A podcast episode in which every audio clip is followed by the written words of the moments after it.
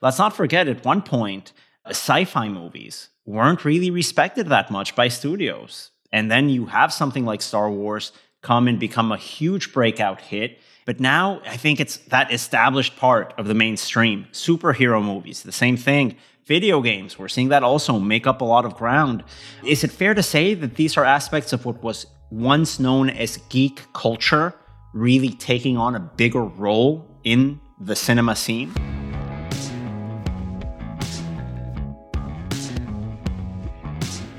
This is the Box Office Podcast. I am Rebecca Pahle, the deputy editor of Box Office Pro, the only publication in North America completely dedicated to the movie theater industry. Joined today by Box Office Pro's editorial director, uh, Daniel Loria. Uh, Daniel, how you doing today? I'm doing fine. I actually got to visit my family for the first time during the pandemic. I'm still here actually as we record this. What? So yeah, I know things things feel good. It was a year and a half without seeing them, so it's uh a good positive milestone. I think one of several positive milestones we will be discussing in today's episode. I like a good positive milestone. As you know, I mean, it, it is our, I think both of our favorite time of the year. It, it, it, rolls around every every few months. That would be earnings call season, when a variety of exhibitors and then also companies like National Cinemedia, like IMAX, will have investor calls where they kind of go over the state of their business. And uh, there's a lot of to my ears, indecipherable financial jargon, a lot of acronyms that I have no clue what they mean. But in between all that sort of stuff, you know, we can really glean some insights as to the state of the industry as it stands right now and the direction in which we're going. So, Daniel, I know we've had uh, we've had earnings calls over the last week or so with Cinemark, Cineplex, AMC, Marcus, and Cinepolis. What have we learned from those meetings? So I think the best place to start here is probably with AMC Theaters. Of course, the number one exhibition circuit in the United States, in Europe, around the world. They have that pole position in speaking about where the industry is in macro terms. An interesting insight that we got from that call was the circuit actually giving us numbers or benchmarks on the box office here in North America to track that recovery both in 2021 and in 2022. Now, we know it's going to be a recovery year in 2021, and we're still not sure what that 2022 box office is going to look like. I don't think anybody, including our own chief analyst, Shawn Robbins, is really expecting the industry to get back to that 11 billion benchmark that we were consistently hitting before the pandemic hit. AMC Theaters, however, did provide two numbers. For 2021, AMC is looking, or at least aiming, at the $5 billion mark in North America as a sort of success figure, right? If we cross that 5 billion mark, AMC is looking at that like a sign of progress. In my opinion, I think uh, AMC's view is a bit conservative, but I think they should be. They are a, a, publicly traded company. Yeah, better to earn more than to earn less. of course, that's that's how you want to tackle this. But that low figure that AMC is providing for 2022, I think is sensible. They're looking at an eight billion dollar benchmark that they do expect the industry in North America, domestic box office, to cross the $8 billion mark how high it goes, I think that's going to be a big question that we'll be looking at in the months to come. Yeah, in terms of those upcoming films that everyone is is looking forward to so much, I know Daniel, one in particular really caught our eye over the last week. That being Netflix's Army of the Dead, directed by uh, Zack Snyder trailer has a zombie tiger in it. I can't say no to a zombie tiger, but perhaps more relevant to this particular podcast, there's been some interesting distribution news related to Cinemark on that one. Absolutely. And I think this is another one of those positive benchmarks we're seeing as the market recalibrates coming out of the pandemic. It's a slow exit from the pandemic, but we're already seeing the building blocks of what this industry may look like, at least domestically, once the market does begin to recover. So, as you mentioned, Rebecca, this uh, Netflix title, Army of the Dead, it's going to be coming out this week with a one week exclusive to cinemas theatrical run before it premieres in Netflix. Now, this title, it's a Netflix movie. It's a zombie movie. We can call it a spiritual sequel, if not a uh, continuity sequel to Zack Snyder's breakout hit from the early 2000s, his remake of uh, Dawn of the Dead, which, by excellent the way, film, excellent film. Absolutely. Cinemark is the largest circuit to be carrying this title theatrically for that week long exclusivity. But seven of the top 10 circuits in the United States have also booked this film for that week long exclusive run in select locations. So you have circuits like Marcus, like Harkins, B&B Theaters, Malco, CMX Cinemas, even Alamo Drafthouse. Now, in New York, because I know you're there in New York City right now, Rebecca, we've got circuits like Cinepolis USA. I mentioned Alamo.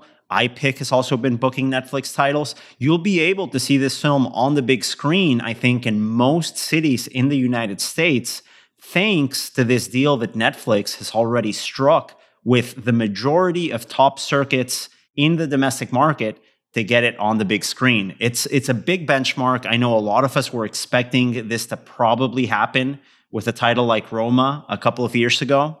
Then the conversation turned, well, you know, it didn't work out with Roma, but that's a, you know, it's a black and white uh, art house movie in Spanish.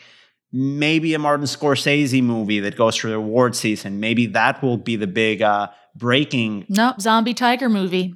That's right, Rebecca. Zombie Tiger is the one that gets uh, these Netflix titles back to the big screen. Honestly, it's not very surprising for an art house play. There's always a, let's say, a, a limited box office potential in the big picture for those movies to get out there. I'm not saying they're not important, but when it comes to getting these Netflix titles from the art house to the multiplex, it's not a surprise that a movie like this one was able to be the one to break through. I think we'll be very fascinated to, to learn if Netflix reports any theatrical box office data. As we know, we haven't been able to measure the theatrical success of these titles because the company does not share that information uh, with the press. I would be shocked, but pleasantly surprised if they did. Uh, if anyone from from Netflix is listening, please start giving out your box office numbers. That would be great. Yeah, Rebecca, I agree. That data is going to be very important for us just to track how these movies are performing. I, to a certain extent, can understand streaming data to be limited. But, you know, we've seen over the past couple of years Netflix work closer and closer with movie theaters. I think that little bit of a detail on sharing the box office visibility, I think that would be a, another positive step in the right directions. But hey, we're headed in, in, a positive place. It's not only Cinemark, as I said, seven of the top 10 circuits here in the US signing up for a Netflix wide release. Positive signs. And uh, another positive sign, uh, Rebecca, when it comes to Cinemark and doing business with these big distributors, is news that Cinemark has signed agreements with a couple of studios. As we know, there were a couple of question marks. There was that situation with Disney's Raya and The Last Dragon, where Cinemark was one of the top circuits to not book that title in its screens. That is not going to be an issue moving forward. Rebecca, can you give us an update on what we know and don't know about these deals? We don't know more than we do know. What we do know is that Cinemark has signed agreements with Universal, Warner Brothers, Disney, Paramount, and Sony to distribute titles from those studios. Of course, they'd already signed a deal with Universal, as has Cineplex, as has AMC we have zero insider information into the terms of these deals, except that they're different from studio to studio. It, it, it's not a not a one size fits all kind of thing. You know, the press release announcing this really didn't even mention Windows, but of course that is the subtext there that we are moving towards a, a shortened theatrical window, sort of coalescing around the 30 to 45 day period. You know, Paramount said they're doing that for upcoming titles in their investor conference a few months ago. We know that's the direction uh, Warner Brothers is going into as well. Disney's been playing around with day and date. Obviously, uh, you know Warner Brothers doing day and date this year, but then they signed an agreement with Cineworld to go for a shortened window starting in 2022. So we really don't have any concrete information here as to you know which titles will have this amount of window, what maybe opening weekend box office threshold do they need to? We don't know any of that stuff, but we know not only have those conversations been happening, which they've been happening for for months and months and probably years at this point. But we are starting to see deals being inked. So, uh, that's something, you know, we're, we're kind of moving in that direction of the 30 to 45 day window. And those agreements are with Universal, Warner Brothers, Disney, Paramount, and Sony. So we know that Cinemark has now reached terms with these studios and will be welcoming these titles in their cinemas moving forward. I know it was one of the big question marks we had uh, around the release of something like Cruella on, on May 28th, and especially something like Black Widow uh, in July. What footprint was going to be with Disney titles since we didn't have that coming to terms earlier in the year. We know that's settled. We know a major circuit like Cinemark is ready to move forward with these players. Uh, so, yeah, positive news all around. And I think related to that positive news is some insights that AMC, Cinemark, and Marcus all gave, citing the progress of vaccines as the strongest current factor, followed by film availability from studios, of course, for the recovery of cinemas. Rebecca Adam Aron, in his call with AMC investors, called the CEOs of Pfizer and Moderna the most important executives directing the immediate recovery for cinemas worldwide. I, have to agree with it. Uh, we also had Greg Marcus over at Marcus Theaters at the Marcus Corporation uh, sharing a poll from uh, NRG citing that 64% of respondents right now are in North America are saying that they are very or somewhat comfortable going to the movies today. And that figure actually grows to 86% of people interviewed once vaccinated. I think important, important figures. And we have to stress this. This is a situation that is changing from week to week in terms of comfort level of people not only going back to the cinema, but doing a lot of things in their daily lives just anecdotally speaking, uh, you know, speaking from my own experience, I've been to cinemas already at this point, but I'm seeing from friends and family more of a willingness to, to go back to cinemas. And of course, there are many people who have already been back to cinemas, as, as we're seeing uh, by our box office receipts that we're getting in.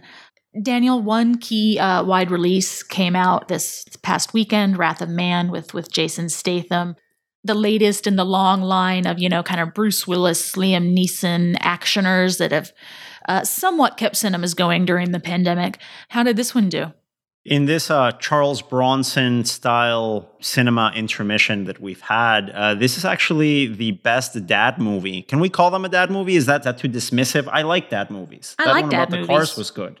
What was yeah. it? The, the was Matt Damon in it? I forget who was in that dad movie with people racing cars. The wonderful movie. Ford v Ferrari. I like Rush that with. Chris Hemsworth and the Ron Howard movie. Another great dad movie. No, but this is this is one of, of these uh, you know older male leaning movies that have come out, and they're actually interestingly enough the best movies to provide uh, a snapshot of where we are in the recovery because we have data points for this type of film so far throughout the pandemic. So, Wrath of Man, this movie distributed by United Artists, directed by Guy Ritchie, starring Jason Statham, it opened to 8.1 million.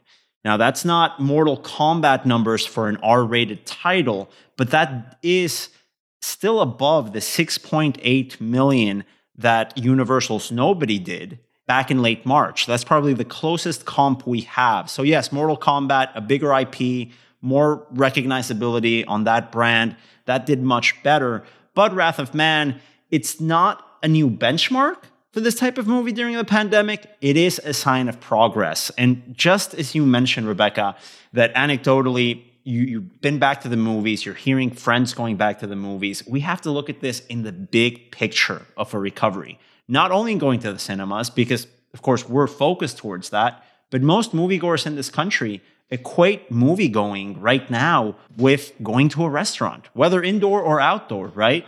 Little by little, we're seeing those signs of progress all over the country. I can tell you on, on a personal level, uh, for the first time during the pandemic, I tuned into an event this weekend that seemed like an event. It, wasn't like the Oscars or anything like that, that was a little bit muted. Watching 73,000 people at an indoor arena in Arlington, watching uh, the, the boxing match between uh, Canelo Alvarez and, and, Billy Joe Saunders, a, a big boxing fight with a packed stadium in the United States, it felt like an event. And of course, usually if you told me 73,000 people indoors in a stadium, I'd be alarmed before this. But it was the first time I could watch something like that and actually be excited and not think, oh my God, global pandemic as a first reaction. Little by little, these events are going to add up, and movie going is part of that sign of progress. I was watching a Mets game, and there's a Mets guy at every game he just walks around the stadium with a cowbell, just cowbell in it. And, you know, he fades in and out because he walks around, but it's like, oh, there's Cowbell Man. And they cut away to him a few times. And I'm like, oh, Cowbell Man made it. Cowbell Man is back. He survived COVID. But that's important, I think, to see these things, see these events happen and start enjoying them and start thinking of wanting to be there instead of being worried about going out. And I think psychologically, that's a big part of this recovery effort, right? Now, in terms of risk level, in terms of how people are comfortable, how they're not, that's a personal conversation. But I think little by little, these things are happening, these events are occurring. And we are gauging, you know, our own comfort level and reactions to them. I, I do feel quite positive for the summer. Of course, we've said that before, and we'll we'll see where it happens. Speaking of that comfort level now, I mean, I think there are a lot of people who are comfortable going to the movies or would be if the content were there, and there's really not much content there at this point. But where that leaves us is we have an opportunity for some more niche programming to get in there. Certainly, that's the case of, of what we saw with Demon Slayer, which is now exiting its third week. Daniel, what are we looking at in terms of the legs on that film? You know, Shawn Robbins, our chief analyst, absolutely got it correct on this one. He said that we should expect a big drop, but at the same time, we've been seeing it keep those top positions in the box office because, as you say, Rebecca, there's really not that many movies coming in and taking its place. So yes, we saw Demon Slayer go from, you know, neck and neck second place finish in its opening weekend with Mortal Kombat, making over $20 million in its debut. It actually surpassed Mortal Kombat in its second weekend, despite dropping more than 70% in its sophomore frame. Weekend three, it's still in second place. It made 3 million, so it is, you know, it is giving up a lot of ground in the box office, opening below Wrath of Man, but second place in the box office for a title like this, I think it speaks very well to A, the power of theatrical exclusivity even today, and B, the success of Funimation's distribution and marketing campaign for this title. Now, I know, Rebecca, you were able to speak with Funimation's Senior Vice President of Global Commerce, uh, Mitchell Berger, and he was able to share some insights on that film's success in North America. Absolutely. Uh, you can read that entire piece on, on boxofficepro.com, but he really had some insights about anime in general. I really just wanted to, to share some of those insights here on the podcast as well. Now, uh, Funimation has been releasing anime films into theaters in North America since 2015. In 2020, they released two films theatrically one right before the pandemic hit, and then in the UK, before that country's second shutdown, a re release of the anime classic Akira. Demon Slayer, of course, was a bright spot in 2020. It broke Japan's record for the highest grossing title of all time. So, when the news came out that Funimation is releasing this title in North America, um, there was certainly a lot of anticipation about what that film would do. With a property that has a fervent fan base, but is, as you know, Daniel, nonetheless something of a niche property. You know, I really asked Mitchell about how Funimation approached marketing in the run up to Demon Slayer's domestic debut. One is, I think we always start everything with our fans in mind. Mm-hmm. Um, so we do know, I mean, the, the, beautiful thing about anime is it is a rich and growing community. Um, it's bigger now than it's ever been. It's more mainstream now than it's ever been. It's not, it is not mainstream, but is much more mainstream than it has ever been before. Mm-hmm. So we have this wonderful, uh, uh, I guess bounty is the right word of this rich, deep fan base that we can activate and talk to to start with. So we've got a great foundation and we always start with them in mind because that is really what builds and supports our business. Um, with this one, I think we were very fortunate in that we did have the series has been out for a while, for for a year or so. Um, so we have a, an incredibly passionate fan base to start with.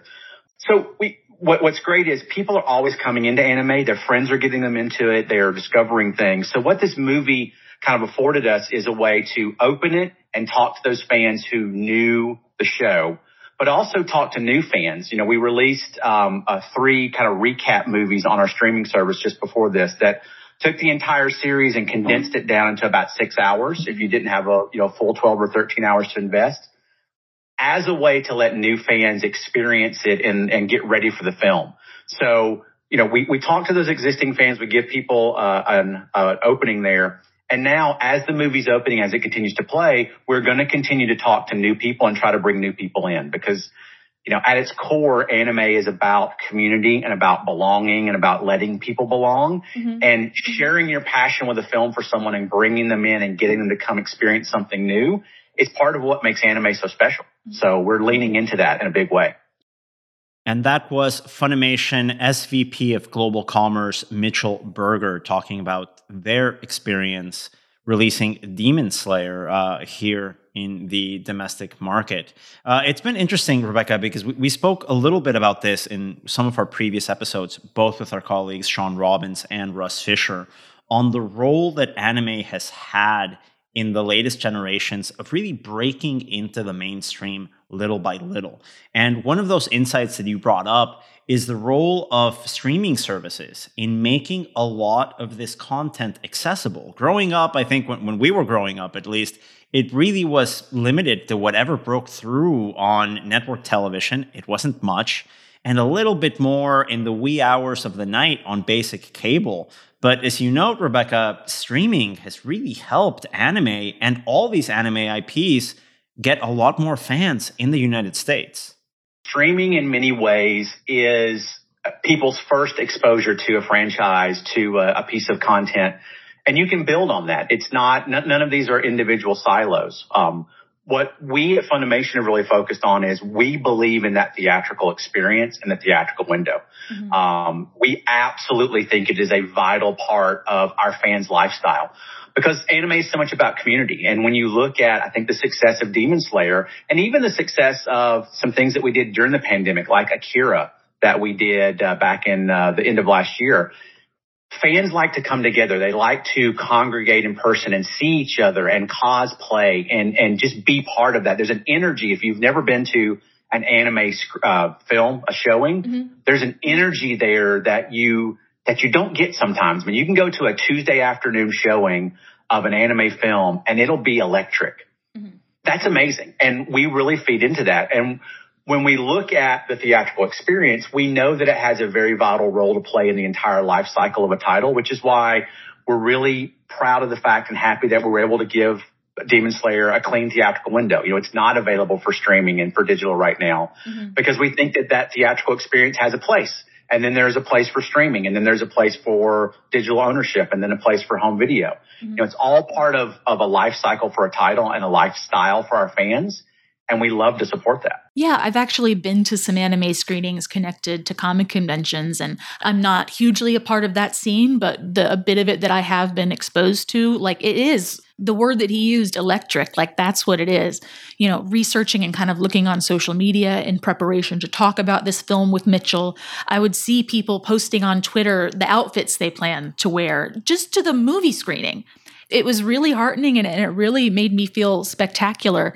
You know, this uh, anime is not something that anytime soon I, I think in the United States is is, is going to reach the heights of you know a traditional release. But I think it's it's it's foolish to ignore the distinct theatrical potential that this genre has. Whether you're looking at uh, you know a limited event cinema type release or with a film like Demon Slayer, given its unique circumstances, maybe a release that's that's a bit more traditional.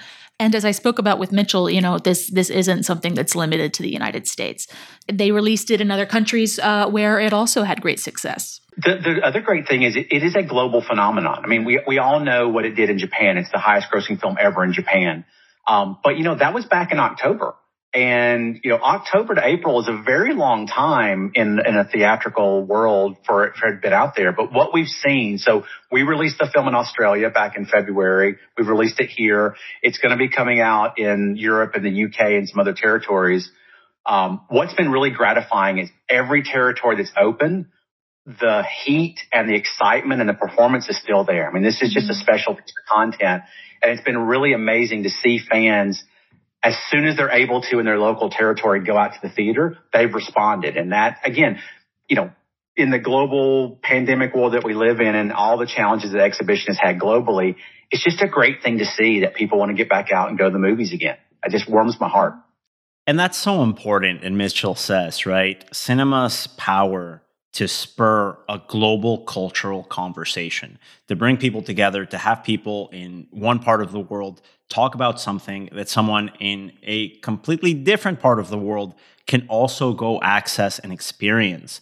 And I think that's what I was trying to get to when I spoke about these sporting events. Little by little, have this visibility and feel like an event. It's no longer the closed off stadium, right? I, I also think back at those Academy Awards that also felt very subdued, very quiet. We get it. They had to be like that. Sports had to be played in empty stadiums for a long time. But now that things are opening back up a little bit, and of course, here in the United States, a very different reopening than we have in some parts of the world, like in Latin America, like some pockets in Europe, like in India, especially, everyone's going through a different scenario.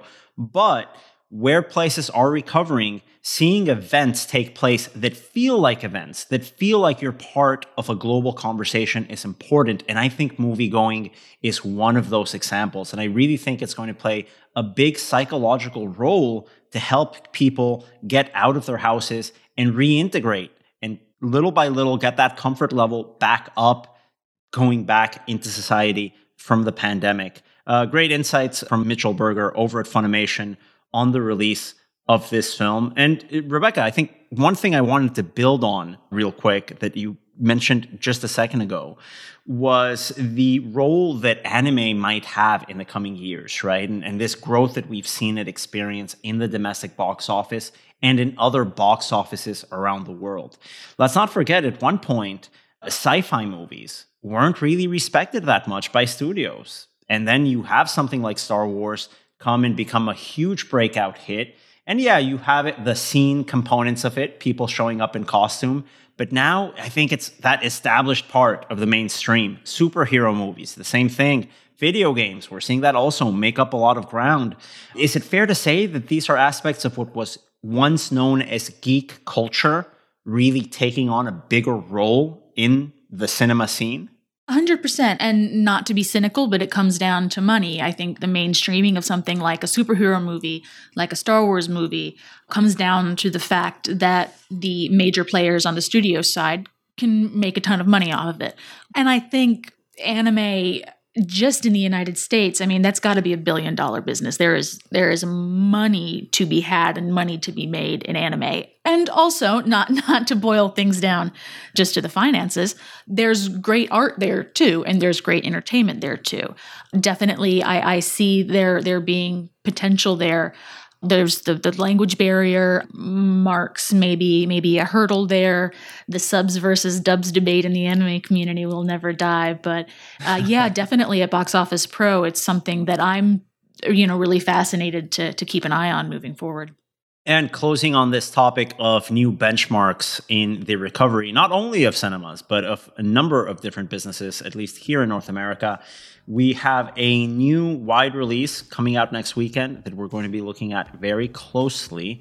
An established horror IP, Spiral, which is a spin off of the Saw franchise. And we'll be having our colleague Shawn Robbins coming back and speaking a little bit more on where the box office is next week.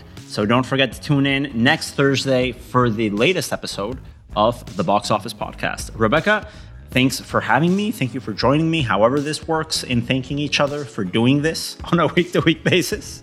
Thanks to Record Edit Podcast, our producers. Thanks to you. Thanks to Shawn and Russ, not here today, but always in our thoughts. And thanks to you all for listening. We'll see you next week.